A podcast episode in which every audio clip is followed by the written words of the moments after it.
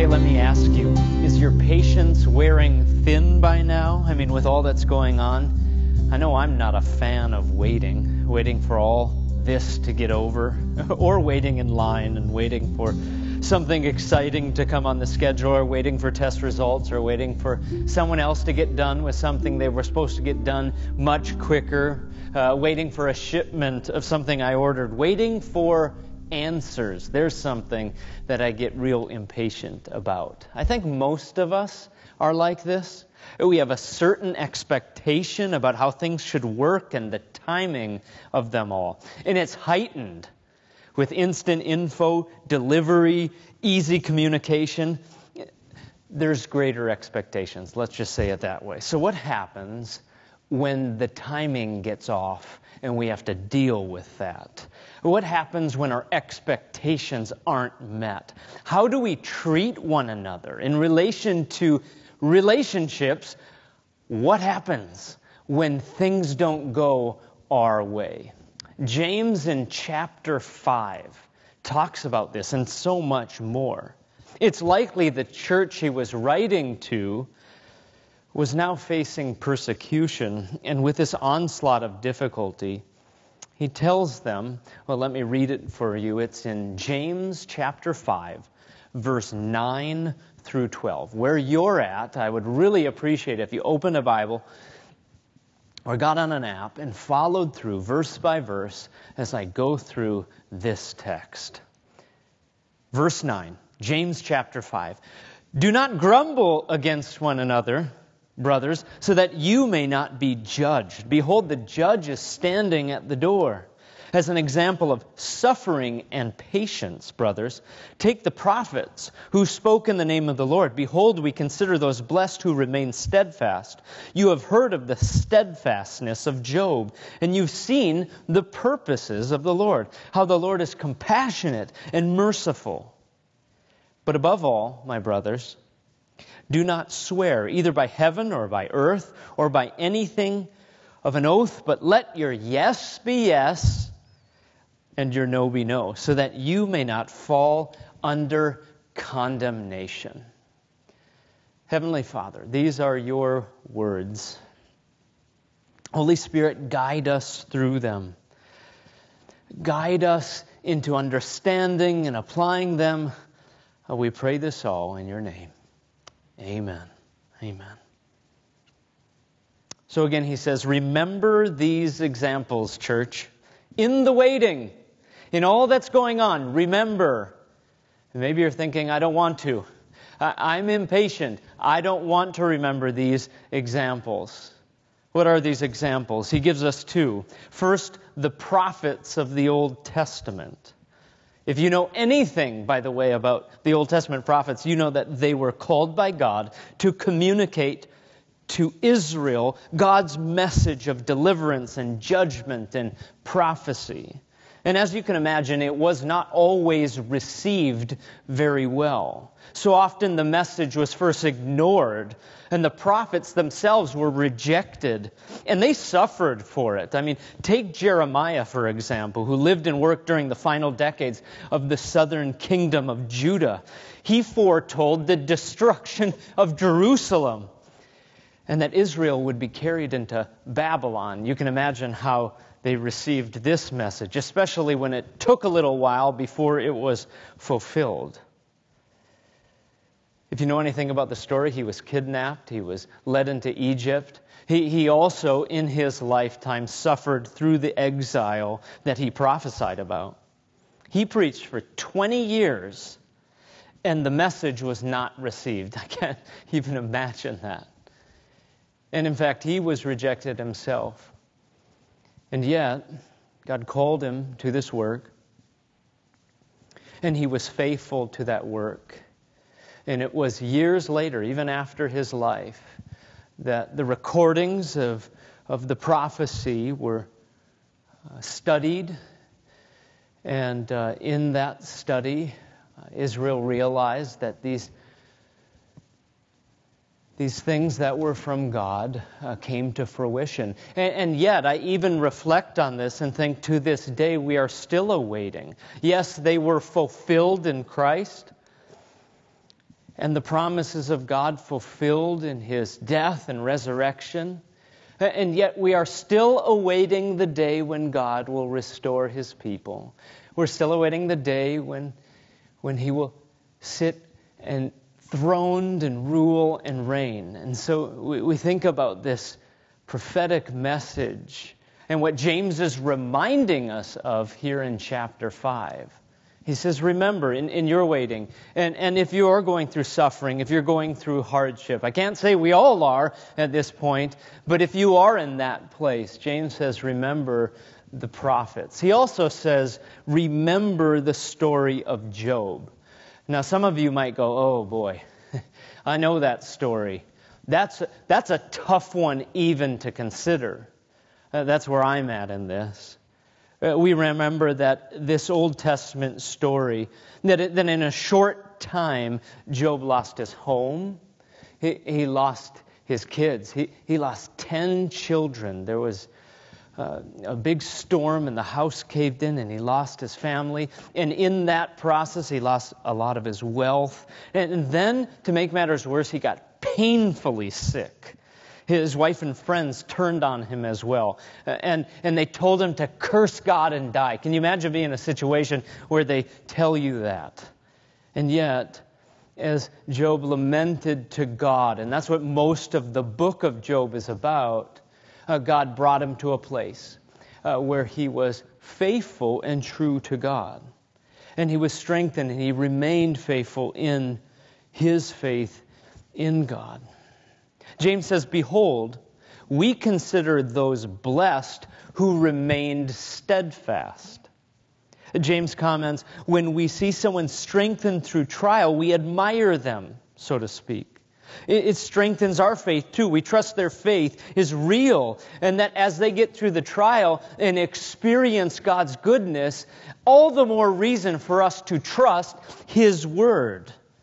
That's why he says in verse 11, You have seen the purpose of the Lord, his compassion and mercy. When's the last time you've noticed God's compassion and mercy in your life? I think if our eyes were open, we would see that it's happening consistently. But sometimes we get sidetracked and we start to worry and complain. Well, what do you think James is speaking of here? We complain to one another. We forget God's compassion and mercy. Think about the picture that James is showing us here. It's this dichotomy of a whiny, kind of grumbling complainer versus someone who is steadfast and true and trusts God even amid suffering. And boy, that takes patience to a whole nother level, doesn't it? But what does James tell us? Do not grumble against one another in your suffering, because this is what we do. Rather than go to God, cast our cares upon Him, we accuse and we complain.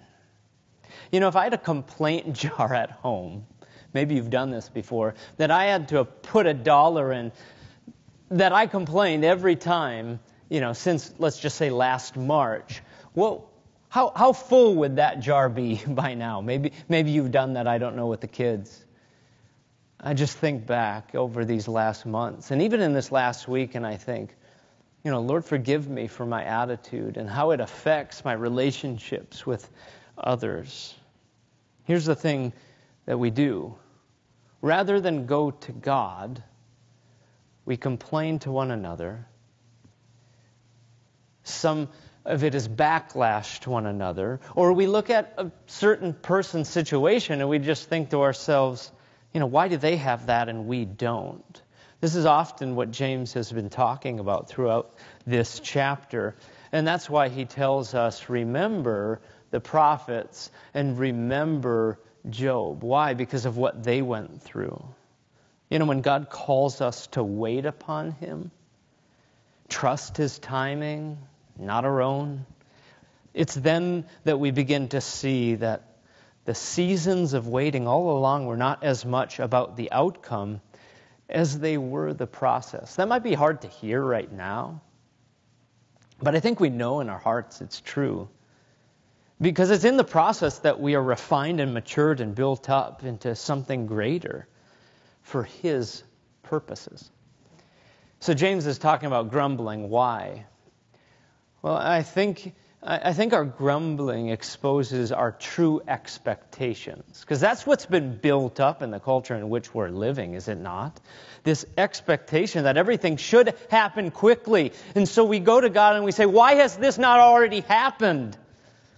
Yeah, we have changed expectations. I imagine my life is supposed to go a certain way. That's one thing I think here James is addressing. Remember what he said in the prior verses. He's talking about us being set in our own ways, being wise in our own eyes, and being contentious with each other. Think about that for a second. Yeah, we imagine our life is supposed to go a certain way, and then when it doesn't work out, then we get all bent out of shape.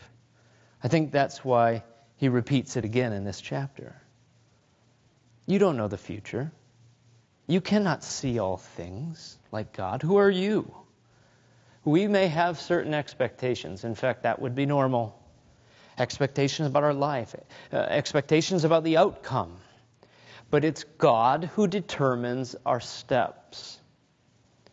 So stop grumbling, he tells us. Stop it. It's not helping the situation. Nothing good is ever going to come out of it. We've heard that one before, right? Yeah, I imagine my life is to go a certain way, but it doesn't always go a certain way, does it? Here's what also grumbling exposes in our lives. I imagine that my idea of timing is better than, we'll just admit it, better than God's. Hate to say it, but it's true. I think we all fall into this. We want God on our schedule. Think about the way we handle the timing of certain things in our lives. Take, for example, God allowing some hardship or suffering. And let's just say it comes at a really difficult time. You lose your job during the pandemic. You, you're forced to overextend yourself and you don't have the time. Well, maybe you've been quarantined and you cannot finish what you started at work or whatever it was that you started and you grumble. You know, it'd be fine, Lord, if the timing had been better.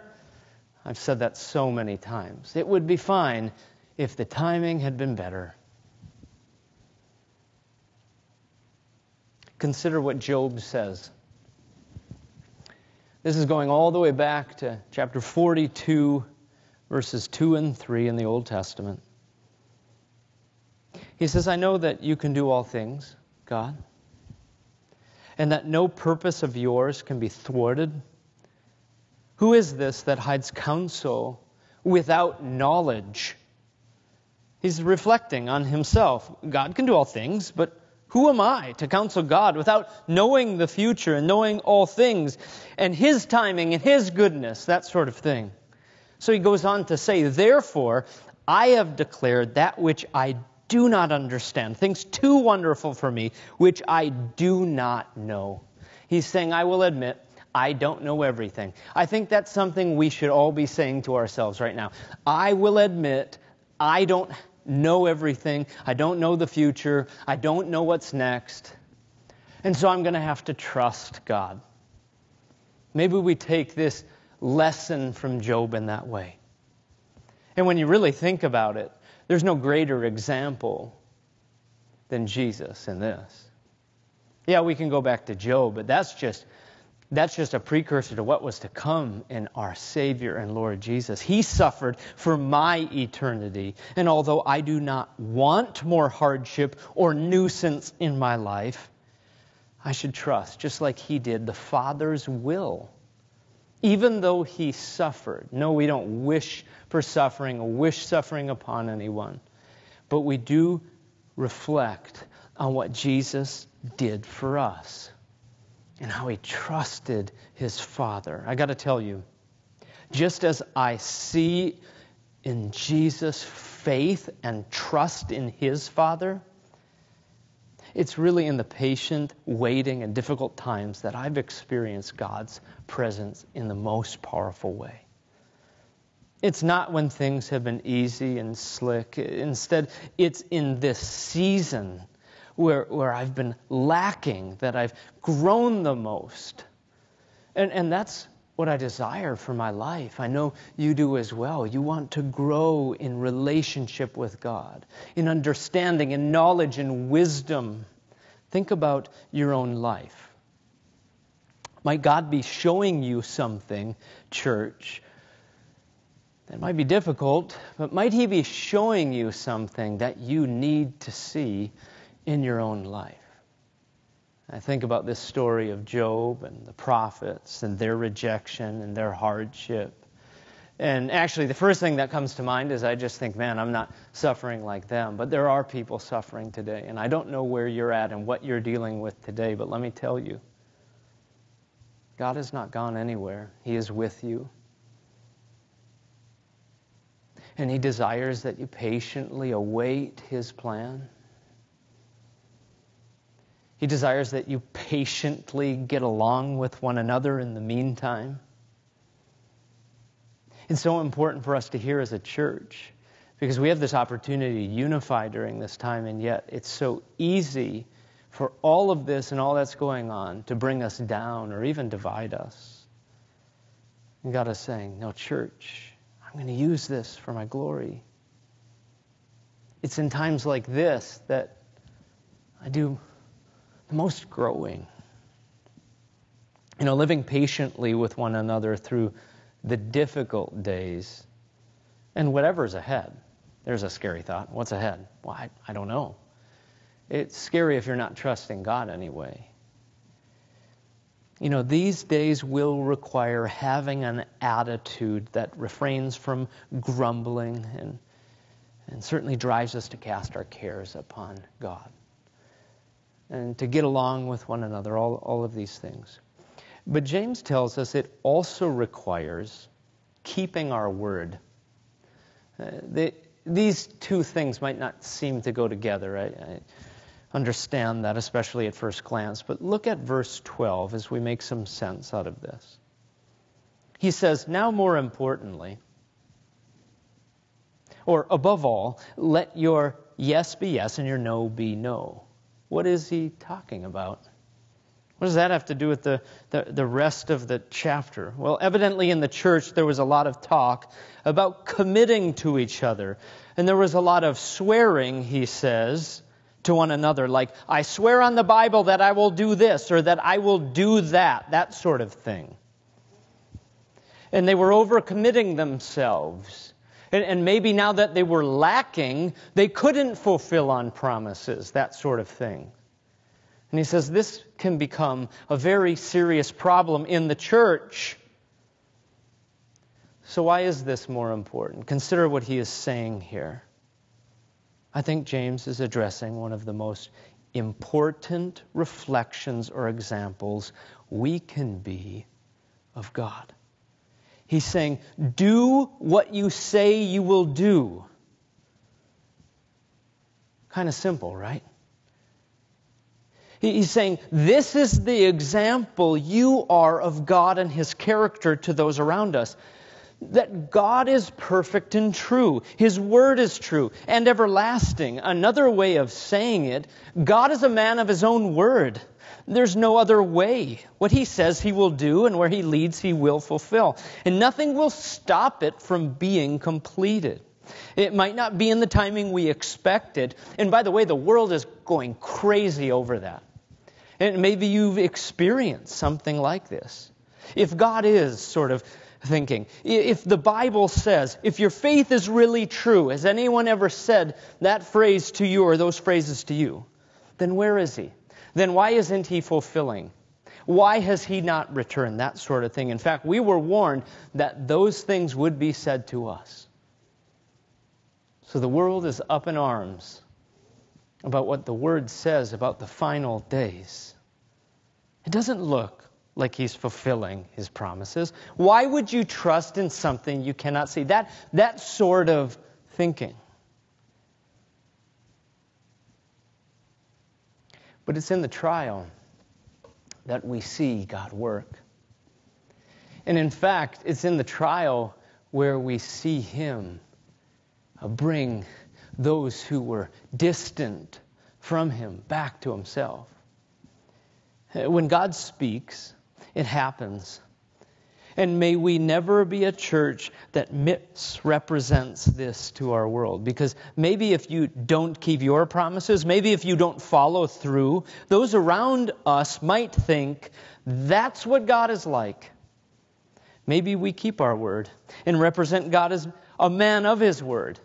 And, and maybe, just maybe, others will see that God is good and he's gracious and he's loving and he's kind. This is really all about being an example, church. And that's why we're instructed not to grumble and to keep our word. Why? Because God wants us living patiently with one another as we are an example of who he is. And I think we can do that. Why? Because Jesus paid it all. I have to reflect on that often in times like this. Jesus already fulfilled, He already won the victory. He already did what we so desperately needed Him to do. Our hope rests in Him, not in our circumstances. I've said it so many times, but what else can we say? Trust Him. We either do or we don't. And in our trust, patiently with one another, and maybe even in suffering, we realize that God has a purpose. Could God have a purpose in, in what He is doing right now? He must. He has to. And I can trust Him. That, that's my hope today. I can trust Him. Don't know what tomorrow brings, but I can trust Him. So it's not going to make anything better by complaining about it. Rather, going to Him will be the thing that He calls us to. And in that, think about it, we will grow in our relationship with Him. Isn't that the point?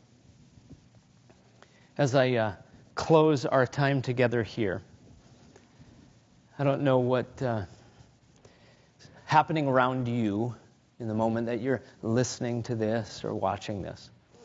But I hope you would have the opportunity to pause here for a minute or two and pray with me and uh, ask God to uh, uh, restore your heart in, in your thinking and, and your attitude. And uh, if you've had a great attitude through all this, ask God that He would protect you from all the negativity we're seeing in the world today and all the, uh, all the the hardship that's so easy to fall prey to, to and, and, victim to that, that says, well, I'm, I'm not supposed to be happy. These are difficult times. But it's really not about happiness, is it? But rather, it's about having the joy of the Lord through trial and being an example of Him.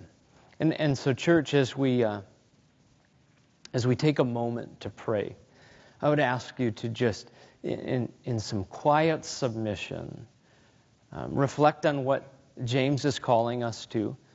And, and then bow your head before God and ask Him to work in your own life. And this Thanksgiving, um, allow you to be thankful for what you have.